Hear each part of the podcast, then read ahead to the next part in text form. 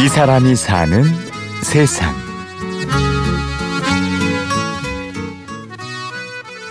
네, 저희 봉제인 방송이 그 봉제인들이 직접 만들자는 차원에서 이 봉제 방송을 만들었는데 또 봉제인들이 직접 신청곡을 해주셔야 되고요. 오프닝 멘트도 봉제인이 직접 해주셔야 되거든요.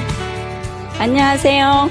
릴레이 스타 내가 봉제인이다 안옥자입니다. 어느 재봉틀 앞에서 어느 아주머니 한 분이 어느 봄노래 한 곡을 선곡해 줍니다. 지금도 지금 대본 없이 인터뷰를 당하는 입장이잖아요. 이럴 때는 좀 더 어려울 것 같긴 해요. 네. 그런 입장이 이해가 됩니다. 네네. 이해가 돼요. 네.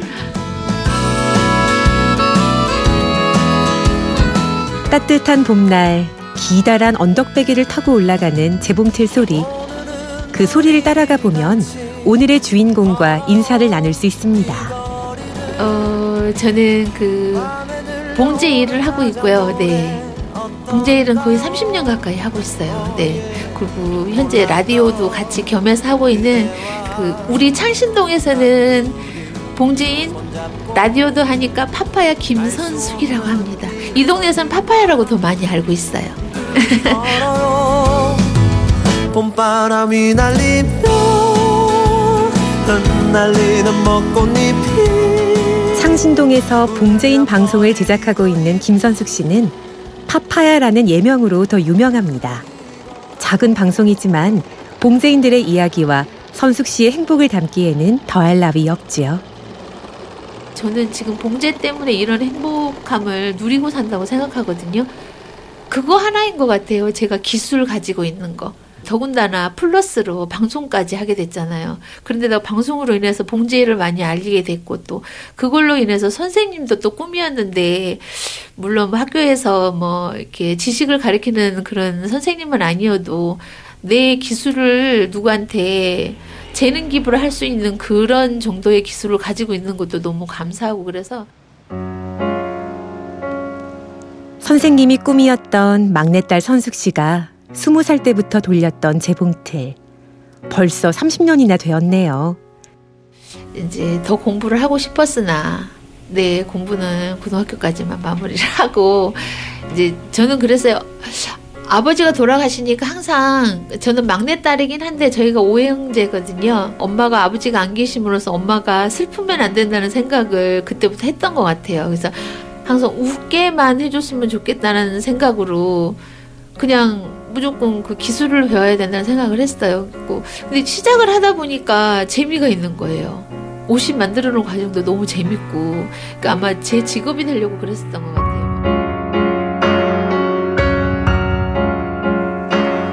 엄마를 웃게 만들고 싶었다는 스무 살 아가씨는 어느덧 자신보다 큰 두 아이의 엄마가 되었지요. 나이 50. 가족의 응원을 힘입은 엄마는 봉제로 새로운 도전에 나서고 있습니다.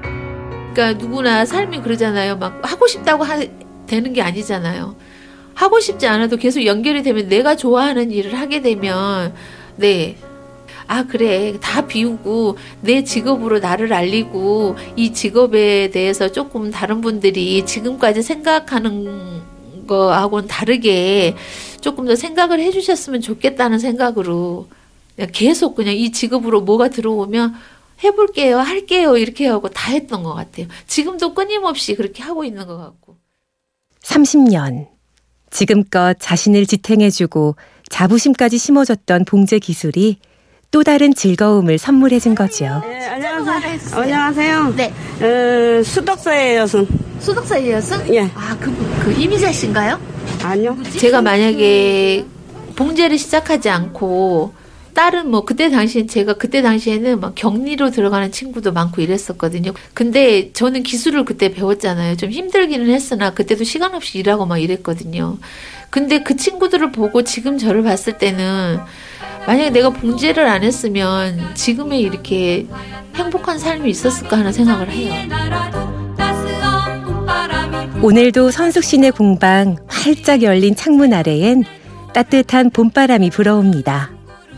30년 차 봉제 장인으로 그리고 마을 방송국 DJ로 행복한 삶을 사는 선숙 씨가 끝으로 전하고 싶은 말이 있다네요. 남편 때문에 여기까지 온 것 같아요. 믿어준다는 거. 그게 쉽지 않은데 그런 것 때문에 아마 제가 이 많은 일을 하지 않나.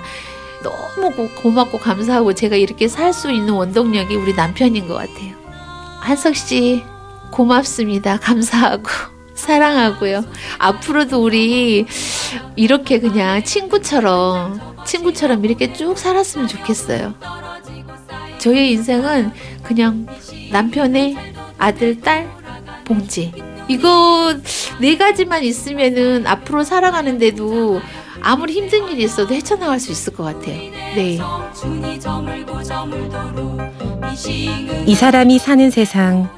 오늘은 봉제인 방송을 끌어가는 행복한 DJ 파파야 김선숙 씨의 이야기를 들려드렸습니다. 지금까지 취재 구성의 신성훈, 내레이션의 저는 아나운서 임현주였습니다. 고맙습니다. 빨간 꽃